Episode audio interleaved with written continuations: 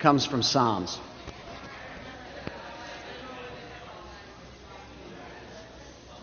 Our passage today comes from the Psalms, chapter 19. The heavens declare the glory of God, the skies proclaim the work of his hands. Day after day, they pour forth speech. Night after night, they reveal knowledge. They have no speech. They use no words. No sound is heard from them. Yet their voice goes out into all the earth, their words to the end of the world. This is the word of the Lord. Thank you, Gary. We're continuing uh, today and next Sunday a theme that we uh, went through over Christmas, looking at the nature of God. We saw that God is different from anything or anybody else that we can imagine. In fact, He is beyond imagining. He is three persons Father, Son, and Holy Spirit, so intimately connected, so self giving, so generous of each other's dignity and worth that three become one. And we looked at what it meant that God was Father. What does it mean that God is Son as we celebrated Christmas? What does it mean that God is a Holy Spirit? Last Sunday we looked at God's holiness, the aspect of God that is the sum of his difference from anybody or anything else. Only God is holy. It means set apart, radically different to anything else that is, self defined. Today we're going to look at God's uh, omnipotence. That means God's almightiness, the fact that in God resides all power. And next Sunday, God's omniscience, the fact that God knows everything. These are the attributes of God, once again, that show that God is not like us. God is not some imagined, huge, powerful person. God defines spirit. God defines holy. God defines and is the source of power. And we're looking at David here, uh, one of David's Psalms. David wrote many of the Psalms. He was a musician and a poet. And David spent a lot of time reflecting on God's glory. The heavens declare the glory of God, the skies proclaim the work of his hands. David was a shepherd. He was the youngest of a number of brothers, and he was the one that was sent out to take care of the sheep. So he would have spent much of his life out on the hillside alone with the sheep, contemplating life during the day with this magnificent Mediterranean sun and infinite blue sky as companions. At night, an astonishing array of stars the glory of creation every night as he was by himself in the dark, thinking about who he was and what was his relationship with what he was looking at. You know, I had thought I knew what stars were. You know, I, some of you know, uh, I've done a fair amount of sailing since college, and you get out in the ocean away from the cities and you see the stars in an amazing way. In fact, you learn to recognize some of them, to navigate by. But it wasn't until last February I went down to the southern hem- hemisphere to New Zealand. The South Island is only a thousand miles from Antarctica. And down in the southern hemisphere, there's no industry. On the southern island, there are no um, big cities. And so to go out at night and to look up is the most astonishing thing that I've seen. I thought I knew the night sky, but I didn't. The Milky Way is called the Milky Way for a reason. It looks like a creamy mist over half the sky, dominating. I mean, it just stands out so much. Mars really does have a tint of red. It stands out amongst the other stars. Glory seems such a tiny word to describe what you're seeing. The vastness of it, the astonishing amount of it, the beauty of it, the transcendence of it, Day after day, they pour forth speech. Night after night, they reveal knowledge. From the time you first see the night sky as a child even though you might know nothing else about the world, even though you might be in some tiny little small corner of the world, you are put on notice when you see that vast beauty that there are wonders and awesome powers at work in our world. The stars tell us every night. The sun, the moon, the vastness of creation. I think it's no accident that most of the people that you meet in the Bible, in the early part of the Bible, are shepherds. You know, Abraham was a shepherd, the man of faith. His sons, Isaac and Jacob, became shepherds. Moses was a shepherd. For 40 years, he, he was a shepherd in the wilderness before God appeared to him in the wilderness at the burning bush. And of course, David, the great shepherd. Shepherds could not get away from God's glory. They could not get away from the reality of God. It was there every night, seeing of God's power and His beauty, His magnificence, His abundance. You know, skeptics of Christianity and people of faith will often say that people drift away from faith because they become more educated, they become more sophisticated, they develop a scientific worldview, um, and so that Christianity doesn't have power on them anymore. But maybe it's just that we've built such big cities and filled the night sky with such pollution and so much unnatural light that we've merely succeeded in hiding God's glory from ourselves and from our children. You know, the people who think about it, the astronomers, the cosmologists, the astrophysicists, they recognize that what's visible in our skies points to something bigger. There was a remarkable article in Wired magazine by a journalist called uh, Greg Easterbrook, and he put this. He said this: "Look up into the night sky and scan for the edge of the cosmos. You will not find it. Nobody has yet." Instruments such as the Hubble Space Telescope Deep Field Scanner have detected at least 50 billion galaxies. And every time the equipment is improved, more galaxies further away come into focus.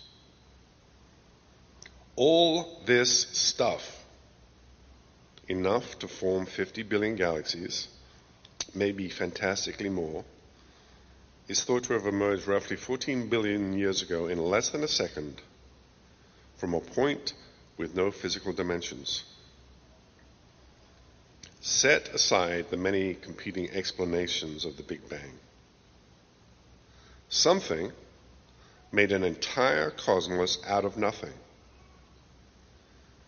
It is this realization that something transcendent started it all, which has hard science types using terms like miracle. You cannot look for a long time at the wonders of the heavens and think this just popped into existence. This was just an accident. There's too much of it. It's too extraordinary. We and the world we inhabit is too extraordinary. They have no speech. They use no words. No sound is heard for them. Yet their voice goes out into all the earth, their words to the end of the world. It is God's transcendence, His beauty, His power and glory and creativity, His goodness, all being revealed constantly to all of creation. You have to spend a long time locked up in a master's or PhD program before you can deny the reality of God. Because all the world screams his name. Now, am I saying that we should believe the Bible and what it says about God because of what science is discovering? No. But the fact that the Bible tells us that in the beginning God created the heavens and the earth, that the heavens declare his glory, tells us that the things that God has made are worth investigating, paying attention to, talking about, enjoying. Old theologians used to talk about the book of nature, that is, the book of creation, authored by God that reveals who He is, but also the book of Scripture. The same author explaining in detail who the one who made the heavens really is and what He's about. So I told you this sermon was about God's power, God's omnipotence. What does that mean?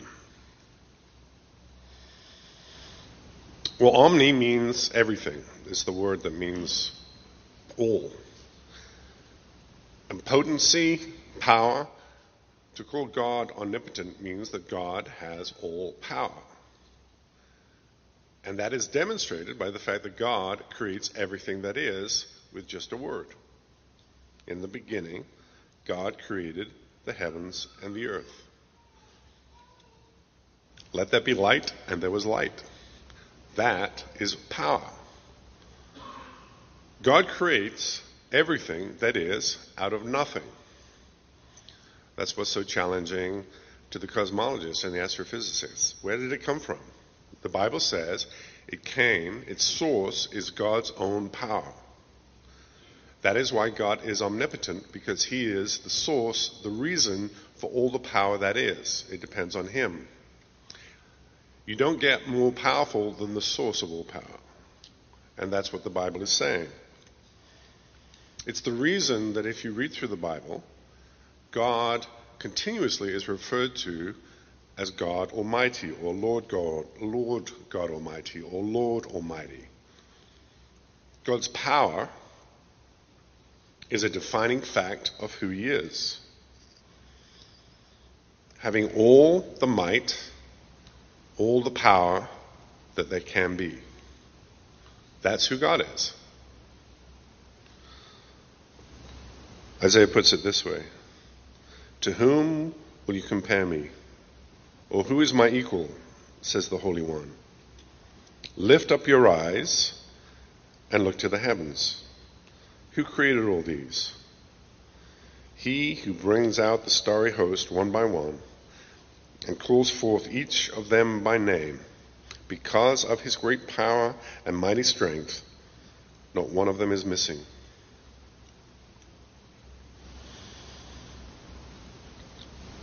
When I said last week that holiness is God's set apartness, He is set apart because He can do such things. God's omnipotence is the reason that everything else that He is works together. God's holiness, His goodness, His justice, His love are only possible because God is omnipotent. And that's what makes him worthy of worship.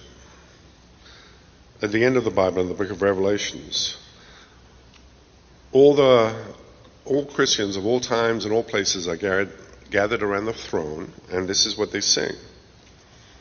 You're worthy, our Lord and God, to receive glory and honor and power, for you created all things, and by your will they were created and have their being. Without God, there is nothing. And therefore, everybody and everything owes its existence only to God. And that's God's worth in worship. What Christians do is lift up the worth of God and say, Look at this. Look at this God. Pay attention. What's his worth? Well, there are many things, but first, he made us. He made all things because He's omnipotent.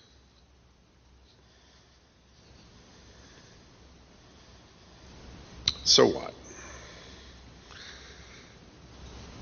You know, oftentimes uh, I get excited about theology and I talk to people about theology and they're like, well, that's great, Pastor, but, you know, I got to go to work tomorrow and my boss hates me.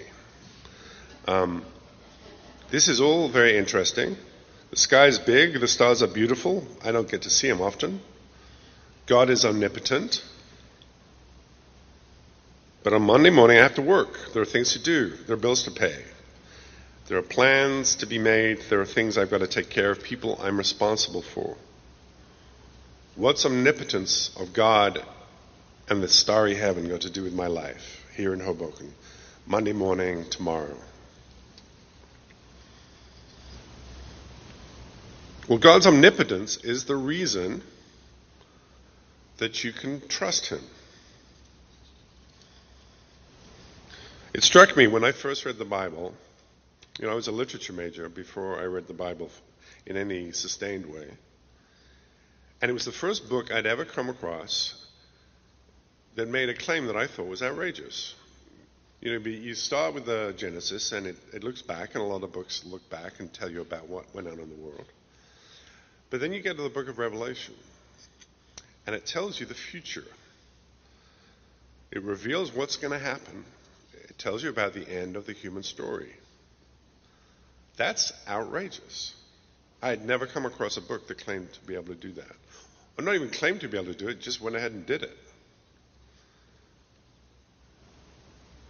And it demands that God have certain qualities. He must not only know the future, but be able to guarantee the future. Again in Isaiah I am God, and there is no other. I am God, and there is none like me.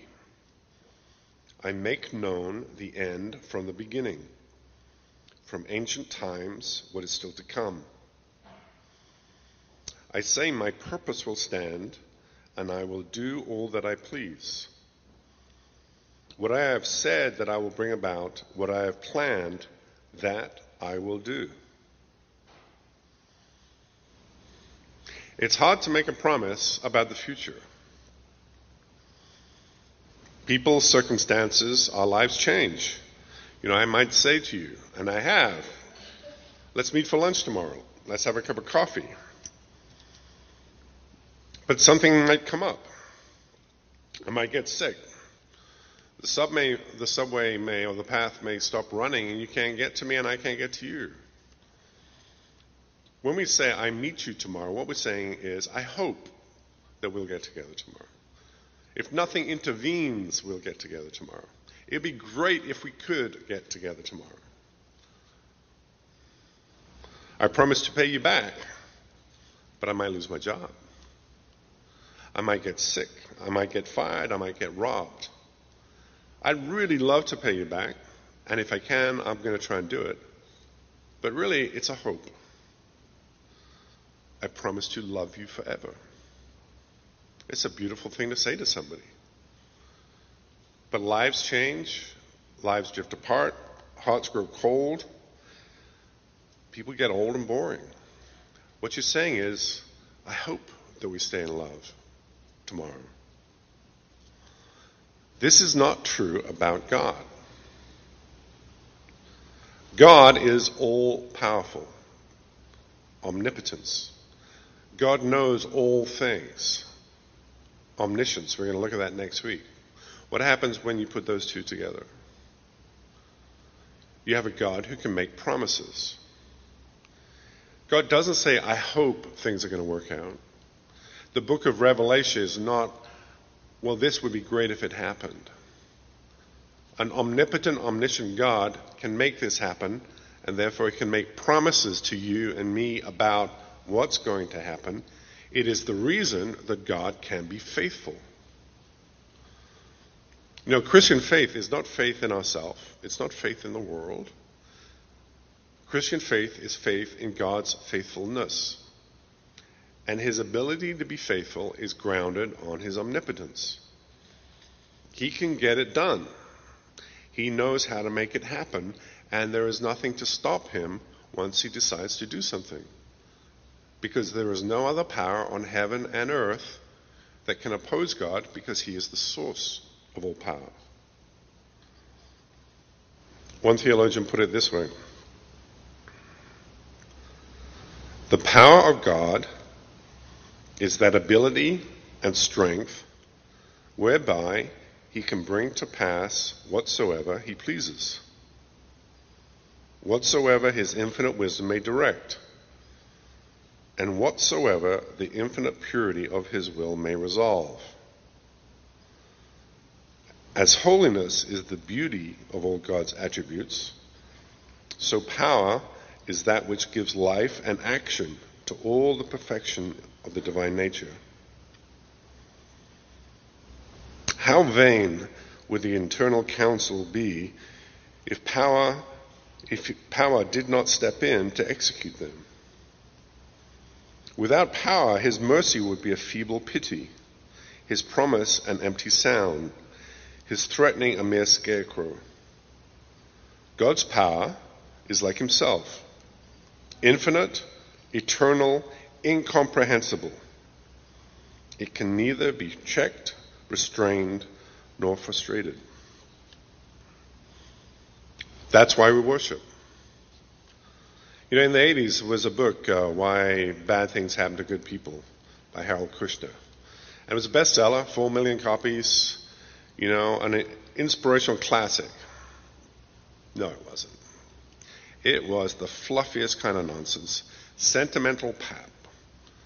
Because the premise of the book was yes, God loves you, yes, God is good, but you know, it's a big, complicated world, and He just sometimes He lets things slip through. He can't be expected to be there for everybody all the time. It's a big universe. He wants to protect you. He wants the best for you, but he just sometimes he can't like an anxious parent. God stays up at night, worried about you, hoping the best for you, loving you. But when the boogeyman strikes, you're all on your own. That is a lie straight from hell. That is a lie. Your God, my God, is omnipotent. The boogeyman don't stand a chance against such a God. This is what the Lord says Do not fear, for I have redeemed you. I have summoned you by name, you are mine. When you pass through the waters, I will be with you. And when you pass through the rivers, they will not sweep over you. When you walk through the fire, you will not be burned. The flames will not set you ablaze.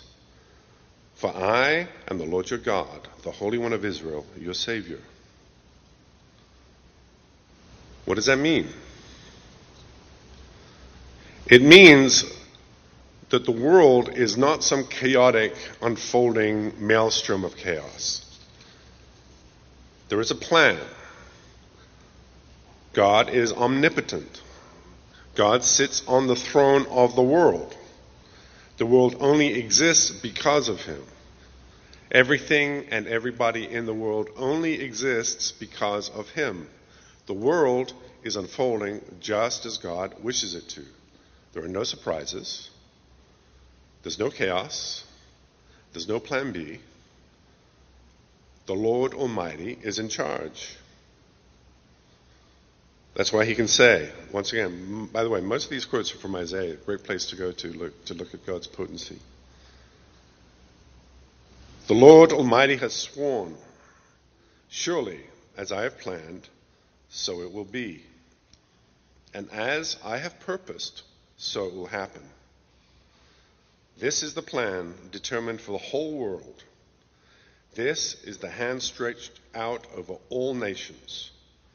For the Lord Almighty has purposed, and who can thwart him? His hand is stretched out, and who can turn it back? There is a plan, and there is an Almighty God who can thwart him. No accidents, no chaos to fear. If God is with you, who can be against? And because of God's omnipotence, you can plan for your life. You can build a life on God's promises. You can have faith in what He says to you and to your family. For I know the plans I have for you, declares the Lord plans to prosper you and not to harm you, plans to give you hope and a future. Yes, it's a broken world. Yes, bad things happen in this world to God's people as well. And God is all powerful. And He seeks and wills and accomplishes your best, your best possible life. He walks with you every step of the way, every moment of your life, you and those that you love. Because He's faithful, because He's omnipotent. And really, the Christian life is learning to live that reality out. Recognizing that God is at work in the world, recognizing that it all belongs to Him. You know, repeatedly, the Bible says the fear of the Lord is the beginning of wisdom. And for a long time, that just kind of passed over my head as like, you know, that sounds cute, that sounds, that's a pithy maxim, sounds great. But it's repeated again and again through the Bible. There's a reason for that. If this is God's world, and if God is all powerful, and if God has a plan for this world, then it is not wise to base your life or your plans on anybody else or anything else other than God. The fear of the Lord, that is the recognition of God's awesome power, His almightiness, His holiness, His perfections, that is the beginning of wisdom. Beginning because life is the journey of making that truth the reality of your life. The heavens declare the glory of God. We can know about the fact of God. But wisdom is applying that knowledge daily to constructing a life that is lived on that truth. That is, as its foundation, built on the fact that God is real, that God, is, God has a plan, that God created you, that you belong to Him, and that He walks with you.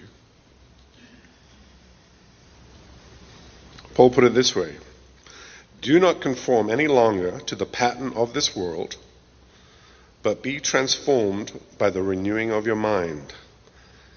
Then you'll be able to test and approve what God's will is His good, pleasing, and perfect will. That's the Christian life. Like everybody else, we grow up shaped by our world. Not primarily by the fear of God, but the fear of all kinds of things in our world. The world tries to conform us to its pattern. It's so ingrained in us. Think of how many stories, how many advertisements, how many movies, how many pieces of music, how much lyrics, other people's ideas in your head, calling for your attention, trying to make you think and believe and feel what they want. That is the pattern of the world when it's not based on God. But when you base your life and your habits of mind on God's truth, that's how you get to know the Creator. That's how your life will conform to His will new patterns, new ways of thought, new habits, new relationships, grounded and energized by God. If you don't fear God, you're going to fear something else. The world, other people, circumstances, events in the world. And what is the world saying to you? You're on your own. Work, struggle, fight, because the devil will take the hindmost. Make money, be successful, don't screw up ever.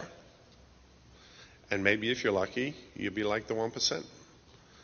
Shiny, happy people, beautiful, rich, able to do anything they want, apparently.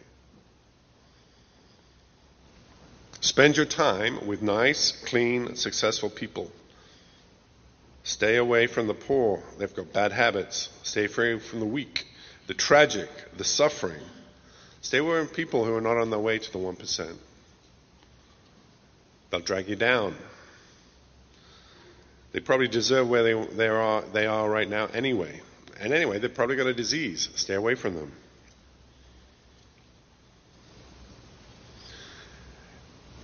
That philosophy, it works for some, it can work for a while.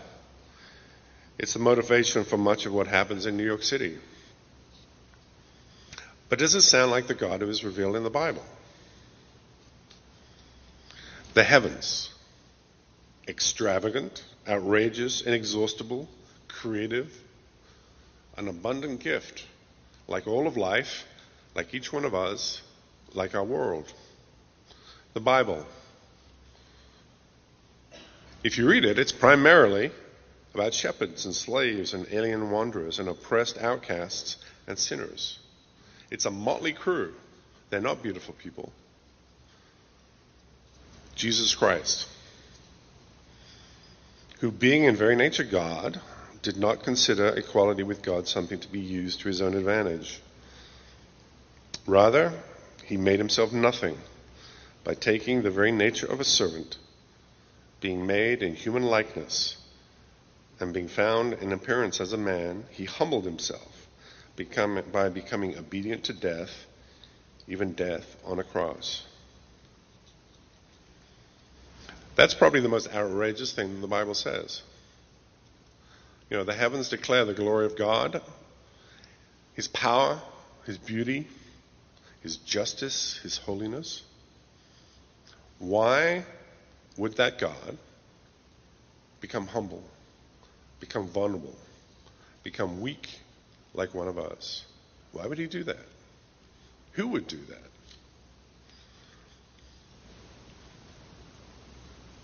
I think for most of the time, for most people, it is utterly inexplicable.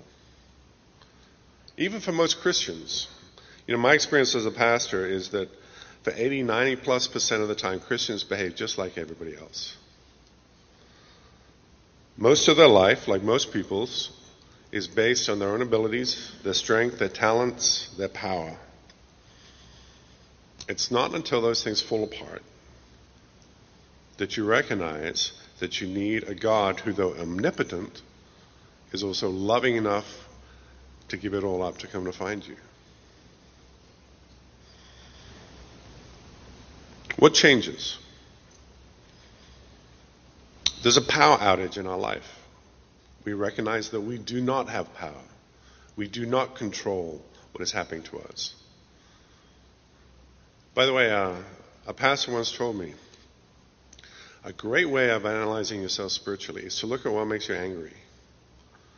Because anger is from is frustrated omnipotence.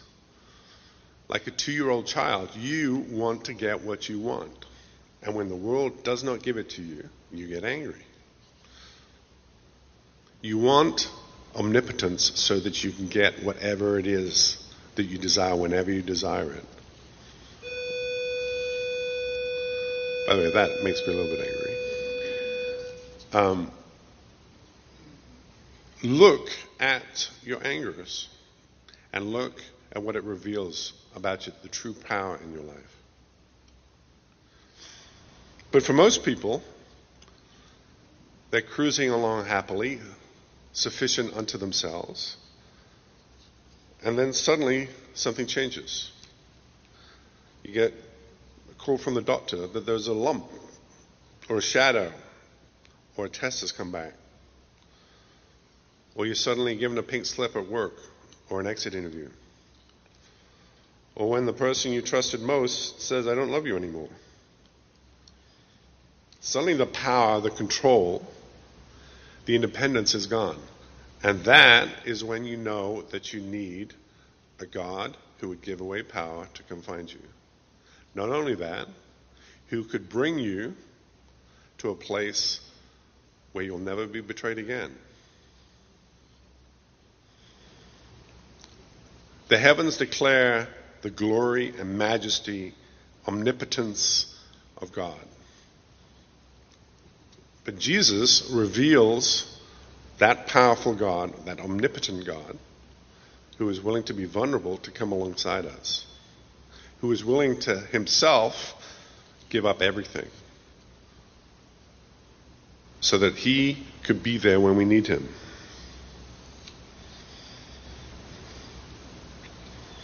My grace is sufficient for you, for my power, this is Jesus talking, for my power is made perfect in weakness. And I can't prove this to you, but I think every Christian needs that moment of weakness, needs to recognize, get a, even just a glimpse of that weakness before they can fully accept God. Put your faith in Him rather than yourself.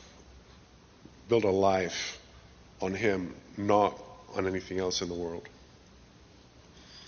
My grace is sufficient for you, for my power is made perfect in weakness. I think that is the Christian life.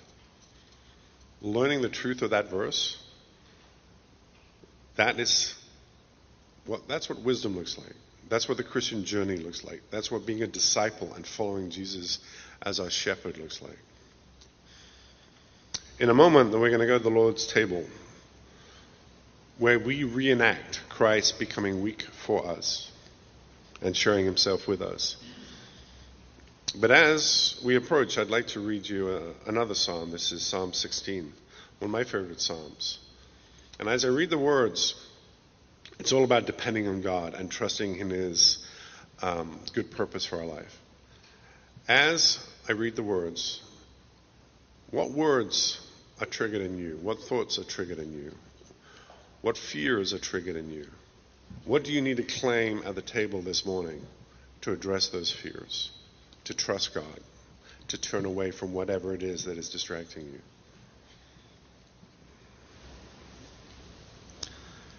Keep me safe, my God, for in you I take refuge.